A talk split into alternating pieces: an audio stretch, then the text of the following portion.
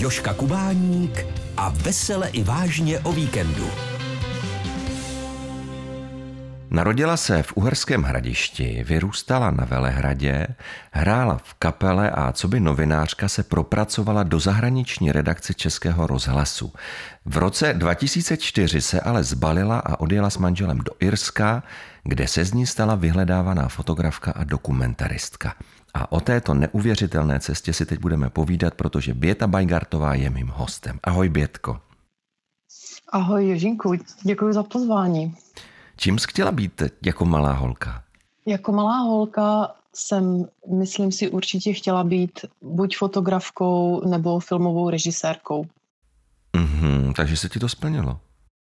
Splnilo se mě to, ale ta cesta nebyla jednoduchá, protože i přesto, že jsem vlastně vyrůstala v rodině, kde jsme měli k umění velmi blízko. Máme krásnou knihovnu plnou fantastických knížek, můj tatínek je keramik. Tak spíš jsem byla podporována k tomu, abych hrála, abych prostě dělala tu hudbu. Hrála jsem na klavír a když potom jsem přemýšlela, kam bych jako chtěla jít na střední školu, tak vím, že vždycky taková ta tajná touha byla nějaká taková ta umprumka nebo taková ta jakoby umělecká škola, ale vždycky tam byl takový ten ostych, protože člověk vlastně v té naší době, kdy jsme šli na střední školu, tak nebyl velmi podporován tady v tomto, že to prostě musíš mít jako daleko větší talent a tam se prostě nedostaneš a tam potřebuješ tlačenku a tam potřebuješ já nevím co, prostě jako bylo to v podstatě takové velmi jako nedostižné, takže jsem se o to ani nikdy nepokusila. Šla jsem na gymnázium do Uherského Brodu první rok s tebou a potom jsem pokračovala v Hradišti. Víš co, my se známe asi od těch patnácti let, ale já jsem s tebe nikdy neměl pocit, že bys v sobě měla takové to, takové to pnutí jít pořád někam dál, ale asi to v tobě bylo, nebo ne? Já, já nevím, já nevím, možná si tím srovnávám nějaké dětské traumata. ne, ne, nevím. Možná asi to ve mně vždycky bylo, ale nejsem zase ten člověk, který by nějaké takové pnutí dával velmi nějakým výrazným způsobem najevo. Vždycky jsem se spíš tak jako styděla. Ta stydlivost mě určitým způsobem i zůstala, ale dneska už si nemyslím, že to je něco, co člověka povznáší, být takový jako skromňoučký a stát někde v koutě a když budeš holčičko hodná, najdou tě, tak to jako nefunguje. Myslím si, že je lepší, když se člověk naučí trošku být odvážnější a to, to pnutí v sobě nezastírat. Já už jsem vzpomněl, že jsi původem novinářka. Byla už v té volbě profese touha vydávat se někam dál, poznávat jiné osudy lidí? Určitě, určitě. Vlastně to byla taková jako odpověď na to, že mě vždycky zajímaly příběhy a zajímali mě lidé. A vždycky jsem měla tak jako větší touhu zaznamenávat na kameru vizuálně, ale pokud to nešlo, nebylo to možné, tak ta novinařina je a to psaní je potom k tomu samozřejmě hodně blízko. Takže vlastně určitě ta volba byla s tím spojená. Mm-hmm. O čem jsi informovala v zahraniční redakci Českého rozhlasu? V zahraniční redakci Českého rozhlasu jsem pracovala v newsroomu, takže jsem zpracovávala do vysílání zprávy z agentur tiskových. To byla taková jako jedna část mojí práce. Další část mojí práce byla, že jsem měla na starosti Afriku.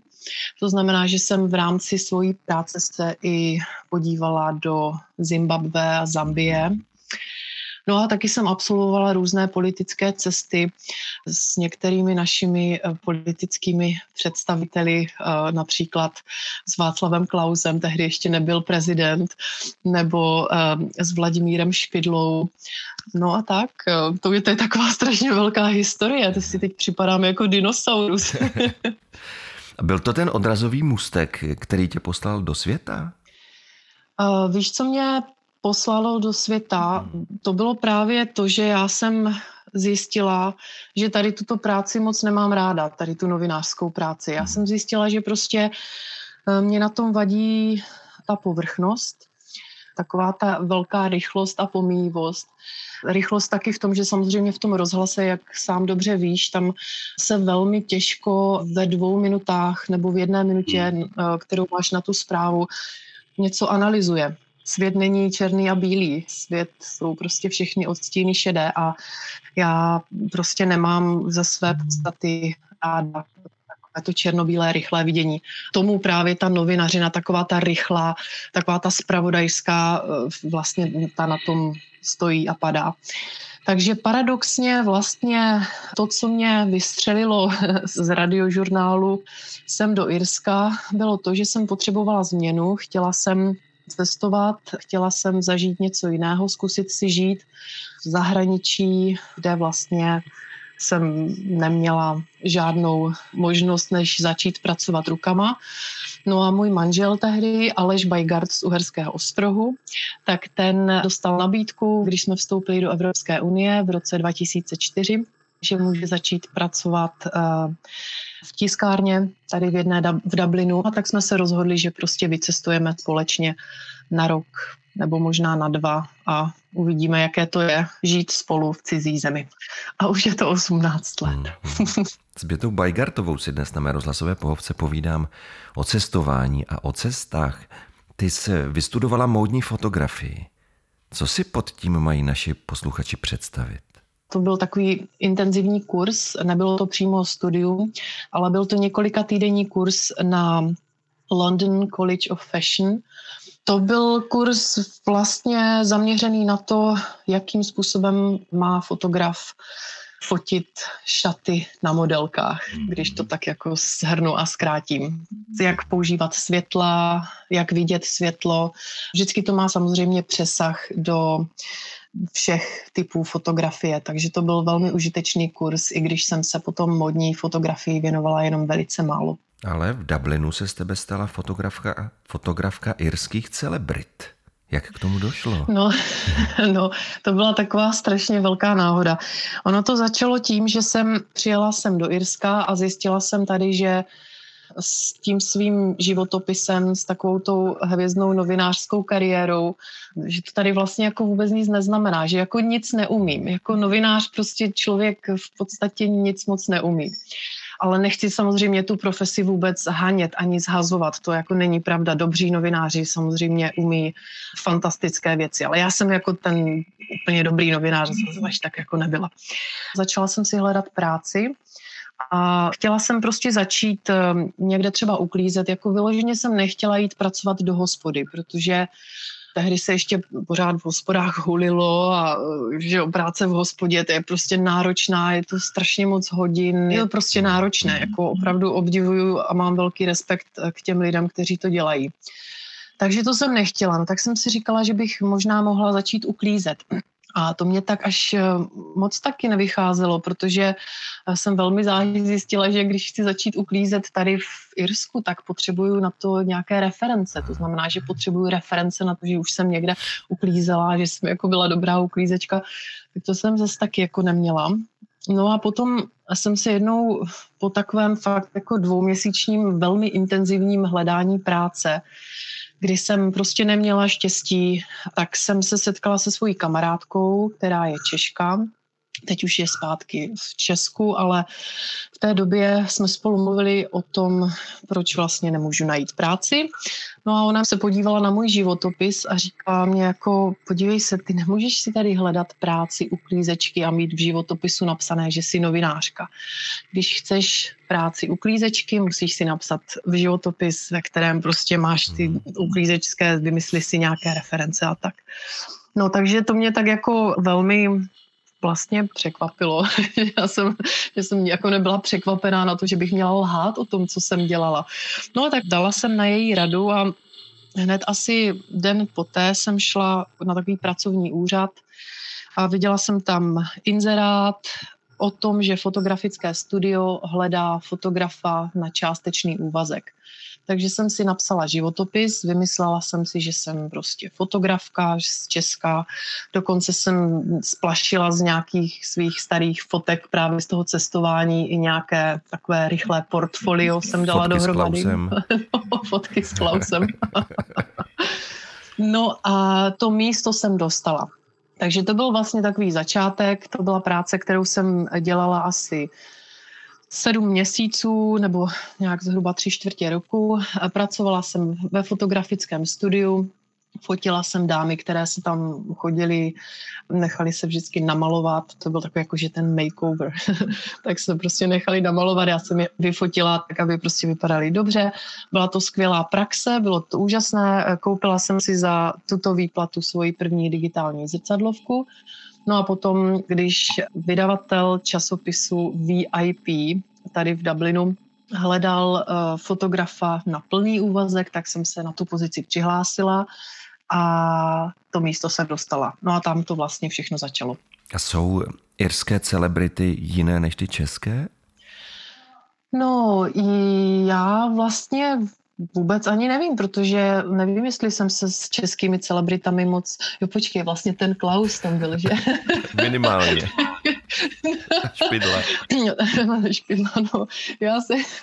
Ten byla, to byla asi nejlepší, nejlepší celebrita, pan Špidla. To, to jsme měli hrozně rádi.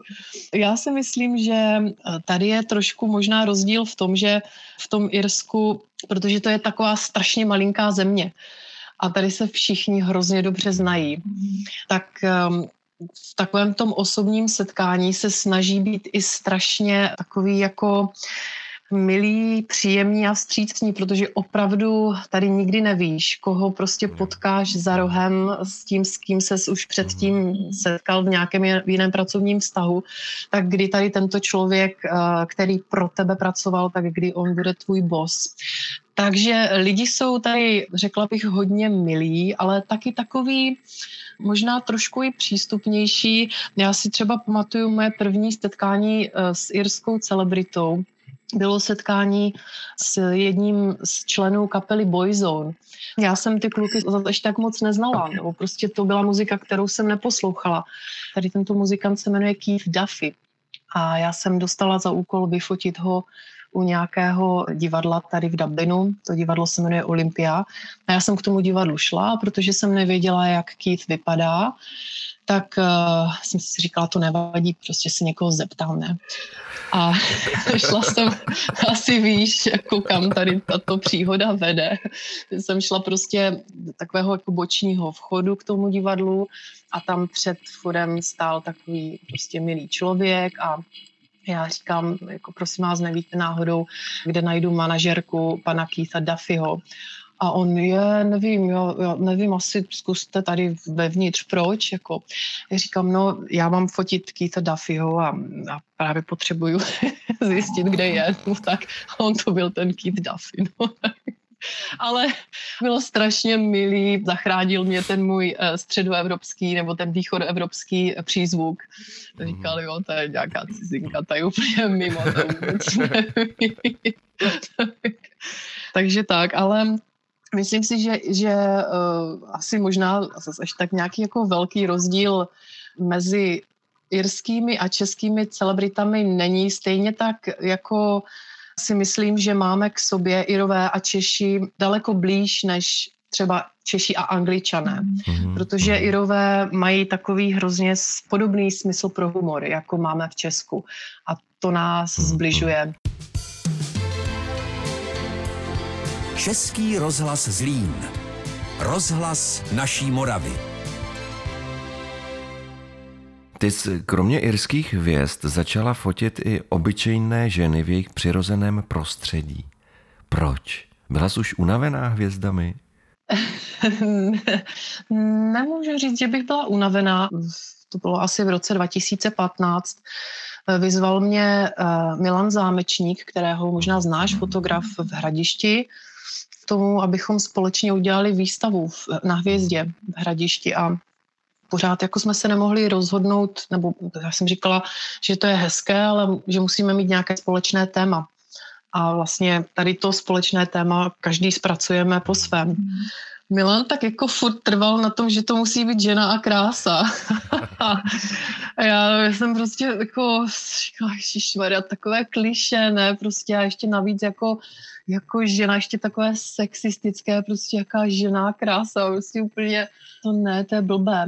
Ale potom jsem tak o tom začala přemýšlet Jednou jsem jela tady do servisu s autem a obsluhovala mě tam holka, která byla v tom automechanickém overalu. A když jsem se na ní podívala, to ona byla taková, ona vypadala jak víla v obličeji a měla takové krásné dlouhé vlasy a prostě vypadala hrozně hezky a měla na sobě ten automechanický obleček, tak vlastně to mě tak nějak zasvítilo v hlavě. Jsem si říkala, to by bylo bezvadné, jak nafotit ženy, které jsou krásné, ale oni nejsou jenom krásné, protože jsou krásné, jakože my všechny ženy jsme krásné, ale oni jsou krásné taky, protože něco vyzařují a protože třeba dělají něco zajímavého a protože je hrozně baví to, co dělají.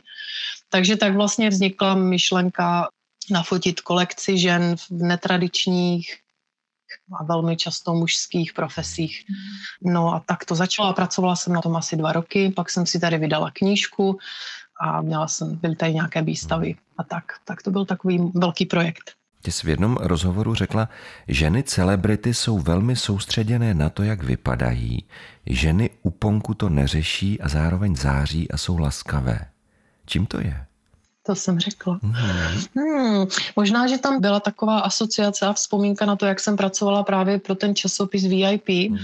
kde jsme fotívali právě takové celebrity, ženy. A to bylo o tom, jako co budou mít na sobě a jestli mají dostatečně tlustou oční linku, nebo prostě fakt se řešily takovéto věci. Samozřejmě ne s těmi opravdovými celebritami, s těmi jako velkými ženami, ale takové ty menší focení, prostě takové jako lokální, jak vlastně člověk třeba ještě nedospěl k tomu, že je to trošku všechno o něčem jiném. Ale zase nic proti ničemu. Všichni jsme prostě si prošli obdobím, kdy pro nás linka na očích byla velmi zásadní a důležitá.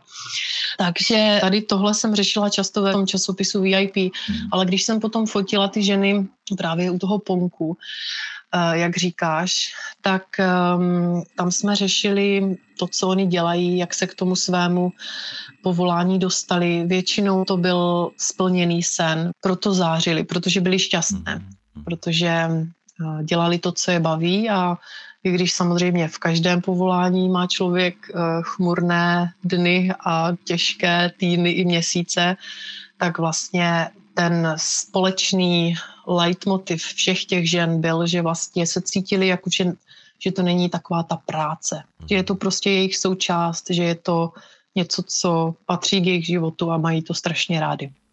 A jak moc těžké je vyfotit člověka takový, jaký opravdu je? Aby se na sebe podíval a řekl si, je, to jsem já. Na to nevím, jestli ti dokážu odpovědět, protože jestli to dokážu udělat já, tak nevím, jakým způsobem to dělám. Asi záleží na tom, jak se na toho člověka díváš, jestli ho máš rád, jestli si na tu chviličku, kdy vlastně jste propojeni tím foťákem, jestli najdete na tu chvilečku takovou nějakou společnou vlnu nebo vlnku. To je možná docela důležité. Pro někoho to určitě těžké může být, ale zase je to hodně o praxi. Jako nebudu tady vykládat, že na to je potřeba nějaký speciální talent. Asi jako trošku talent člověk musí mít, jako vidět, vidět světlo, umět navázat komunikaci s tím člověkem, ale je to hodně o praxi. Prostě fotit, fotit, fotit, fotit, zkoušet a vlastně nebát se třeba i tomu člověku říct, jako hej, tady to až tak úplně nefunguje. Pojďme udělat teďka něco úplně jiného, pojďme se přesunout někam jinam, nebo no, tak asi tak. Mm-hmm. A jaká bys byla na fotce, aby jsi řekla, to jsem já? Samozřejmě krásná, s těma naprosto dokonalýma linkama. I já nevím, asi to je právě to, to říkáš hrozně hezky, protože pro mě to je vlastně největší poklona, když mi někdo řekne, že se na tu fotku podíval a že si připadá, že to je on.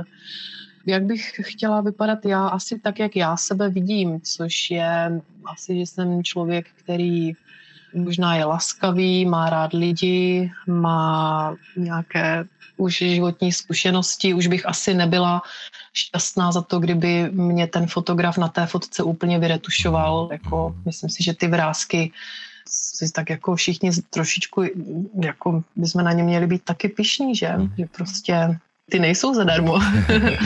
takže, takže aby tam byla pravda toho člověka taky, nejenom ta oční linka. Fotografka Běta Bajgartová, to je můj dnešní host. Povídáme si spolu o cestování, o cestách i životem. Moc rád si prohlížím tvoje fotky a popisky k nim.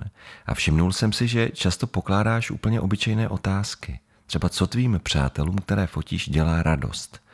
Co ti dávají jejich odpovědi? Velkou inspiraci a vždycky mě to hrozně potěší. Jako před, začni se ptát um, lidí kolem sebe, co jim dělá radost. No.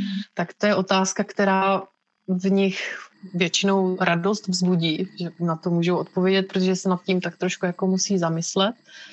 Je vlastně hezké, když o tom potom člověk přemýšlí, tak vlastně zjistit, že tady v tom našem velmi vysaturovaném a zmateném světě v podstatě to, co nám dělá radost, je to, co máme všichni společné, a to jsou ty úplně obyčejné, zdánlivě obyčejné věci. A kamarádi, procházky v přírodě, um, uh, hezký film, hezká knížka, rodina, uh, zdravé děti. Prostě úplně jednoduché, obyčejné věci, a to jsou právě ty největší věci, kterých si musíme nejvíc vážit. A je perfektní, když si o tom s někým povídáš, protože si vlastně jako připomeneš to, jak se máš sám dobře a čeho si vlastně máš a můžeš vážit. Je toho strašně moc. Tak asi teď nečekáš jinou otázku, než co ti dělá radost? Vidíš? Tak jsem nikdy o tom... Ne. Co mě dělá radost? Dělá mě radost. Um, moje děti mi dělají radost. Moje dvě dcery pubertální mají dvanáct a čtrnáct, ale jsou úžasné. Dělá mi radost můj manžel, který mě pořád i po té spoustě let, co jsme spolu, dokáže rozesmát. Taky pěkně naštvat, ale tak to je jedno, to má. Dělá mi radost to, že můžu dělat svoji práci, to, že mě kvete na zahrádce flanelovník, to, že mám dům, střechu nad hlavou. Každé ráno mě dělá radost, když se třeba dobře vyspím. To je úplně boží. Prostě.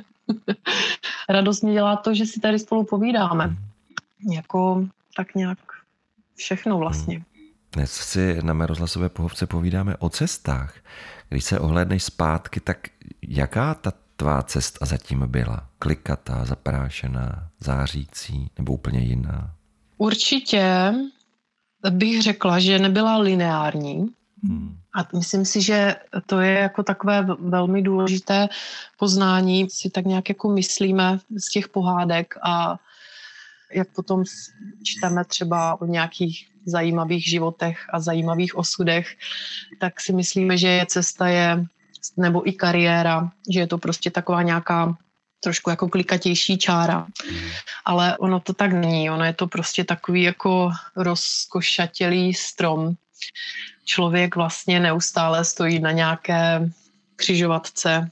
To, kam se rozhodne jít, tak to je vlastně rozhodnutí v tom jednom jediném momentu nebo v nějakých dnech. Takže cesta je klikatá, rozkošatělá, spokojená. Nevím, jestli zářící, protože záleží na tom, co člověk považuje za to, co září, ale jako já, mně se tak jako podařilo zářit sama si pro sebe, tak asi zářící. A jo, taková rozkošatělá. Český rozhlas Zlín. Bětko, ty žiješ s rodinou v Dublinu, vracíš se i do Česka. Kde jsi doma? No jasně, že se vracím do Česka. Vracím se do Česka hodně často, aspoň tak dvakrát, třikrát za rok, plánuju i trošku víc. Kde jsem doma? To je dobrá otázka. Asi bych měla dokázat odpovědět, kde jsem geograficky doma, ale na to zase až tak moc odpovědět neumím. Já, jako taková ta odpověď, kterou vždycky člověk slýchá, že doma je to, kde mám tu rodinu a kde jsem spokojený a kde jsem šťastný. Ale pravda je ta, že doma jsem hlavně jako sama v sobě. Když prostě žiju podle toho, jak to cítím jako vnitřně, že je pravdivé. Jako když najdu na chvilečku ten okamžik té vnitřní rovnováhy a té vnitřní spokojenosti, prostě v nějakou chvíli, kdy si uvědomím, že to jsem já. To je takové to, jak člověk hledá tu pravdu sám v sobě. A třeba hodně často, ale, a musím zabrousit i do té geografie, velmi hodně často to třeba cítím, a to je to, co mi asi nejvíc chybí, na takových těch moravských loukách a polích, takové to, kde člověk jako vyrůstal a má ty emocionální zážitky, má prostě takový ten pocit toho, vlastně tady v ten okamžik, třeba v tom dětství, byl ten okamžik, kdy znal sám sebe. Pro mě to bylo hodně na těch velehradských tam loukách a pasekách a různě. Tak, tak ta příroda, to je asi možná to moje doma. Já a příroda. Les. Jaký sen bys jsi ráda splnila? Ježíš, to jsou otázky. Já bych si ráda splnila hodně snů. Já nevím, kde mám teda začít, jo. Natočit film, hraný film, natočit celovečerní dokument, založit tady v Dublinu velký sbor s dětma, které tady bydlí blízko v naší čtvrti, tak ještě trošku pocestovat, něco vidět. Jo, a možná třeba můj sen, kdybych si teda mohla jako vybrat, tak bych docela ráda někdy bydlela v nějakém domě někde u lesa, nebo nejlépe ještě v lese, ale aby ten les byl jako blíž, blízko nějakému městu. Tak jedině Kunovčák. Na soutě u lesa, ale abych si tam mohla třeba pěšky dojít na tu kávu. A právě na té samotě u lesa bych měla takový sen, jako že tam je ta verandička, jak, jak na ní sedím a jenom se dívám do těch stromů. A potom bych taky možná třeba i ráda ještě někdy spolupracovala s nějakou českou produkcí, třeba v natáčení, nebo, nebo i něco psala. Mm. Tak, tak, těch snů je hodně. A které mají nakročeno na splnění? Rozhodně všechny. Krásné. To je prostě... Kdo to může říct? Ne, tak to je prostě životní, to je taková životní filozofie. Prostě já mám tady takovou nástěnku a já tam mám pár jako obrázků. Já jsem se na ní, na ní teďka dívala. Já tam mám ten dům s tou verandou a mám tady obrázek, kde držím sošku Oscara. Koukejme se, koukejme se. Žádný ale, skromné sny.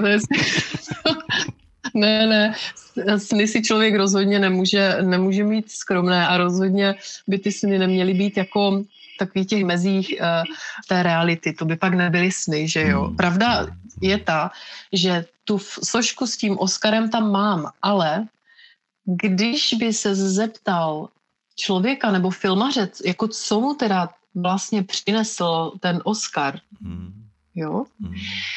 Tak víš sám ze své branže, že všechny, všechny ocenění, to je prostě jako jak, jakýsi takové možná jako uzavření malinké, malinký krůček, špuntík na hmm. obrovské množství práce, neuvěřitelné množství práce, ale že zároveň ten špuntík ti prostě vůbec nemusí, jako to nemusí znamenat, že prostě pak budeš mít práci tvůrčí, kreativní, hereckou, režisérskou, to vůbec tak neznamená. Ty ten špuntík prostě na, ten, na tu flašku nebo na to cokoliv prostě dáš a zase se musíš prostě snažit dál, zase musíš mít nějaký ten, ten sen a cíl, protože jako ono to samo a hlavně v té kreativní práci ono to tak jako samo nejde. Tam se dostává člověk do takových těch vln, kdy to jakoby jde, mm. ale ty vlny prostě narazí na ten břeh a pak zase člověk musí se zvednout a chvilku jít a prostě přemýšlet a dělat dál kroky.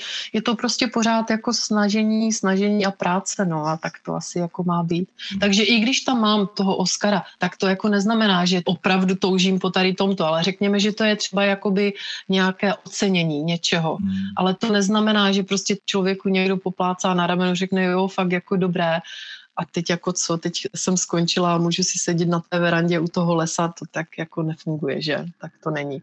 Takže snů je hodně, pořád přibývají další a každý den člověk um, by měl udělat jako malinký nějaký krůček k tomu, aby se mu splnil. to natáčení třeba už jako mám, na to mám nakročeno hodně.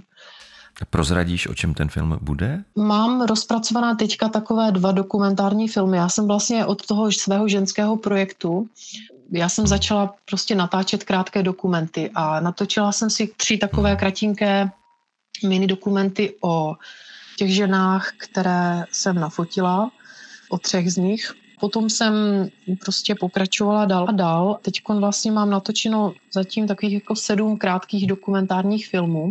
No a pracuju na dalším, na dalších dvou, které, které budou taky kratší, řekla bych tak jako dvacet, možná třicet minutové. Uvidíme, jak to dopadne. Jeden je o mojí kamarádce, to je takový časozběrný dokument o mojí kamarádce, která před čtyřmi lety přišla o nohu kvůli rakovině kostí. A vlastně ten dokument sleduje její cestu, kdy se prostě učí v té nemocnici používat protézu a prostě kdy to nejde a je, je nešťastná a zdeptaná. A vlastně teďka za ní jezdím do tělocvičny, kde se učí na takových těch akrobatických lanech cvičit. Takže to je vlastně taková cesta tady této dámy.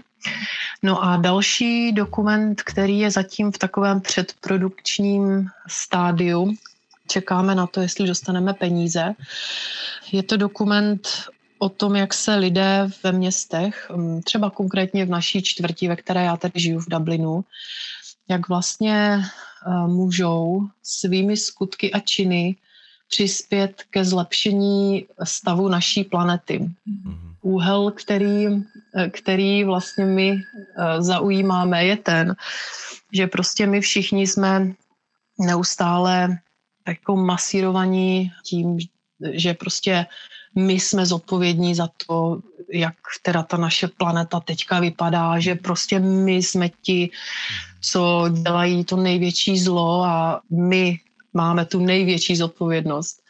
Ale přitom vlastně, když si člověk jako opravdu skutečně podívá na ty drobné každodenní kroky, které děláme, tak vlastně zjistí, že, že společnost a vláda, že nám dávají strašně moc malinkatý výběr. Že prostě z toho, abychom si někde prostě přestali kupovat plasty, nebo abych, to prostě není, naprosto není úniku. A to je něco, co my jako nezachráníme tím, že si prostě jednou občas vzpomeneme na to, že si máme vzít s sebou jako kelímek na kafe a ne prostě si koupit ten plastový. Nás, co, co na tom pracujeme, tak nás právě na tom baví to, že vlastně jsme pořád nuceni se cítit provinile, ale přitom potřebujeme intervenci úplně jiného kalibru. Takovou, jaká se stala v době covidu, kdy jsme najednou ze dne na den museli prostě začít nosit roušky a ze dne na den jsme si museli začít dělat testy. Tak takovou intervenci z vyšších míst potřebujeme, aby se prostě nějakým způsobem trošičku ta zkáza planety zastavila. Bětko, já si vzpomínám, že když jsem byl malý, tak jsem jednou na cestě u babičky našel hrací kostku. Člověk by si řekl, že to je úplná blbost, ale já jsem z ní měl takovou radost. A tak ti přeju, abys na své cestě taky našla něco, co pro tebe bude mít velký smysl, a pokud to bude hrací kostka, tak aby na ní padaly samé šestky. Moc ti děkuju. Mým dnešním hostem byla fotografka, ale i dokumentaristka, hudebnice a holka od nás, Bětka Bajgartová. Děkuju za to, ahoj. Moc ti děkuju za pozvání, ahoj. Český rozhlas Zlín, rozhlas naší Moravy.